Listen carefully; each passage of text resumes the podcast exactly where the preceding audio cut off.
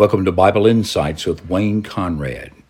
God's Word is a lamp to our feet and a light to our path. Today, I want us to look at the book of Revelation, and I want us to look at a section that actually begins in chapter 4 and 5, where we have the picture of the throne room of heaven. And there on the throne is God Almighty and the Lamb who is slain, and they receive equal honor and glory. Listen to these words Revelation chapter 5 and verse 1. Then I saw in the right hand of the one seated on the throne a scroll with writing on both sides, sealed with seven seals. Also saw a mighty angel proclaiming with a loud voice, Who is worthy to open the scroll and break its seals? But no one in heaven or on earth or under the earth was able to open the scroll or even to look in it. I wept and wept because no one was found worthy to open the scroll or even to look in it. Then one of the elders said to me, Do not weep. Look, the lion from the tribe of Judah, the root of David, is conquered, so that he is able to open the scroll and its seven seals. Then I saw one like a slaughtered lamb standing in the midst of the throne and the four living creatures and among the elders. He had seven horns and seven eyes, which are the seven spirits of God sent into all the earth. He went and he took the scroll out of the right hand of the one seated on the throne. And now I want to share with you the writing of Martyn Lloyd-Jones in a sermon he preached on the church or the suffering and the safety of the redeemed uh, in the book The Church and Last Things. I'm quoting from his sermon mostly, with an occasional comment.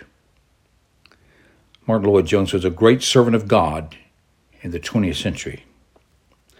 Listen to his words. We come now to the next section, chapters 4 to 7. In chapters 4 and 5, we're given the great and glorious scene in heaven and see some dim picture of the glory and the might and the majesty and the greatness and the holiness of God. Then arises the major question in the history of the world the book with the seals, and nobody strong enough to take off the seals. It is all right the angel tells John when he begins to weep because he cannot see anybody big enough and great enough to open the book. The angel says, The lion of the tribe of Judah, the root of David, has prevailed. So John looked for this lion to appear, and what does he see? A lamb, as if it had been slain. Yes, it is the crucified Lord who is risen, who is the conqueror, who is the great King eternal. As Paul tells us in the second chapter of Philippians, he humbled himself and became obedient unto death, even the death of the cross. Wherefore God also has highly exalted him and given him a name that is above every name. We find the same teaching at the end of Matthew 28, verse 20. Lo, says Jesus, I am with you always, even at the end of the age.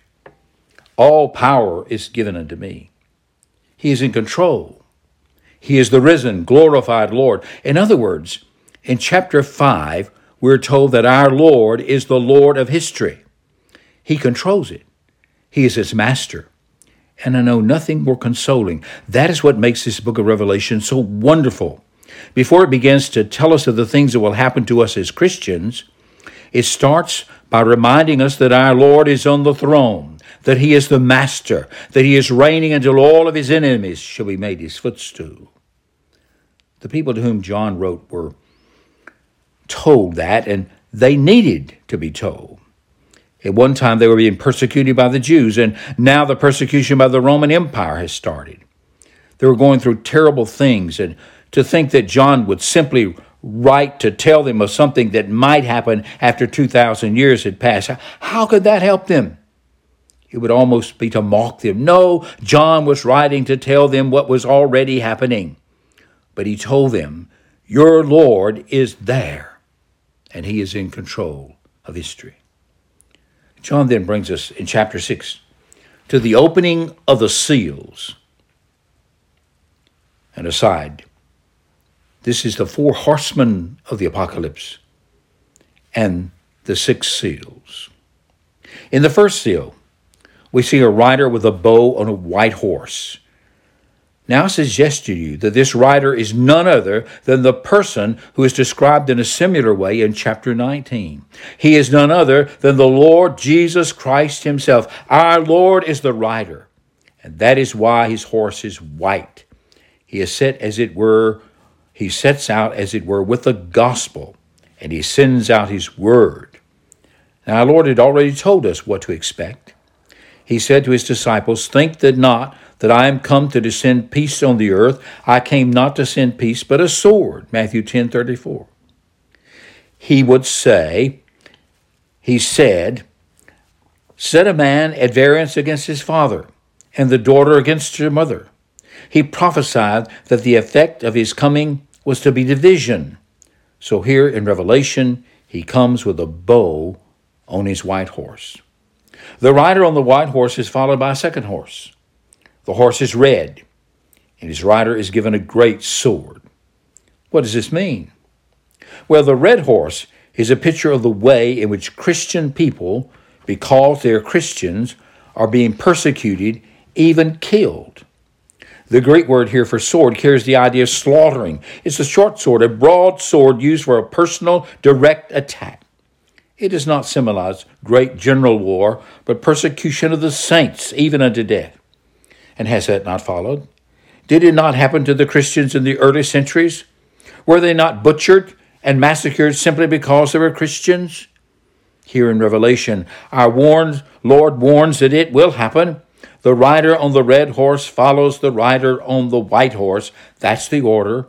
The word goes out, then comes the opposition. Yes, says Paul to his young follower and disciple Timothy, and all that will live godly in Christ Jesus shall suffer persecution. 2 Timothy 3:12. Some people will even think they're serving God when they put you to death, says our Lord in John 16 verse 2. Then the third horse, which comes with the opening of the third seal, it's not a picture of famine as some interpreters would have us believe, but it's a vivid picture of suffering as the result of poverty. You see, there is wheat and there is wine and oil, yes, but only the rich can afford it. In the early church, Christians were very poor people. At the beginning, most of them were slaves. Many others lost employment because they would not say Caesar is Lord. Not many wise men after the flesh, not many mighty, not many noble are called, says the apostle Paul, 1 Corinthians 1:26. No, no, Christianity began among the slaves and the poor, and when difficulties arose, they did not have the money to pay for the wine and the oil. So the picture here suggests shortage and poverty. And if you read the long history of the Christian church, you'll find that Christians have often had to suffer poverty. And the next picture after the opening of the fourth seal is a war leading to death. This is not persecution as much as literal war, sometimes religious war, the great clashes of belief in which Christians are involved. All these scenes in Revelation 6 are an account of what happens to Christian people. They describe the suffering of the followers of the Lord Jesus Christ, those who received the word that he sent out. Then we go on to the fifth seal. We're given a picture of certain souls under the altar crying out, How long, O Lord? This is very natural. Christian people who've been martyred for their faith cry out, How long is this to continue? How long will you allow those enemies to do this to your people? How inevitable this cry is, how natural it follows. And then, thank God, we go on to the sixth seal where we're given a great and dramatic picture of judgment upon the terrible powers that are opposing Christ and his people. We read about the sun becoming as black as sackcloth, often used in prophecies, a picture of judgment, and the moon becoming as blood, and the stars of heaven falling. This is a dramatic way of describing a great cataclysmic judgment, with the sky departing like a rolled up scroll, and every mountain and island moved out of their place. Then we read, and the kings of the earth, and the great men, and the rich men, and the chief captains, and the mighty men, and every bondsman and every freeman hid themselves in the dens and in the rocks of the mountains. And they said to the mountains and the rocks, What? Fall on us and hide us from who? An amazing answer from the face of him that sits on the throne and from the wrath of the Lamb. For the great day of his wrath is come, and who shall be able to stand? Revelation 6 15 and following. Thus, with the opening of the six seals in Revelation 6, we've been given a picture of what happens to God's people throughout the whole of the Christian era, leading up to the final judgment. That is the message of the six seals. We were also given a glorious statement in chapter 7, which is still a part of the second section. Here is a wonderful assurance that through all these great and mighty and terrible things are going to happen, God knows His own. Before the seventh seal is broken, we read Revelation 7 1 and following. And after these things, I saw four angels standing on the four corners of the earth, holding the four winds of the earth, that the wind should not blow on the earth, nor on the sea, nor on any tree. And I saw another angel ascending from the east, having the seal of the living God. And he cried out with a loud voice to the four angels to whom it was given to hurt the earth and the sea, saying, This is the promise hurt not the earth, neither the sea, nor the trees, until we have sealed the servants of our God in their foreheads. In other words, before these last judgments come upon the world, God's people are to be kept safe. A seal is to be put on their foreheads of each Christian. How many are there? This is what we're told. And I heard the number of them which were sealed, and there were sealed a 144,000 of all the tribes of the children of Israel. What you say? That's Israel after all, not Christian people. But I need scarcely remind you again that this is a book of symbols.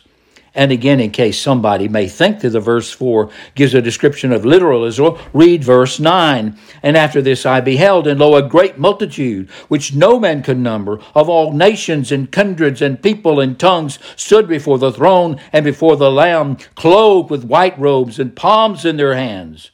So the number in verse 4 is a symbolic figure, and it's really almost ridiculous to suggest that it means 144,000 Jews. You may ask, what's the meaning of this 144,000? And how it is arrived at? Well, let's look at the customary meaning given to symbolic numbers in the Bible.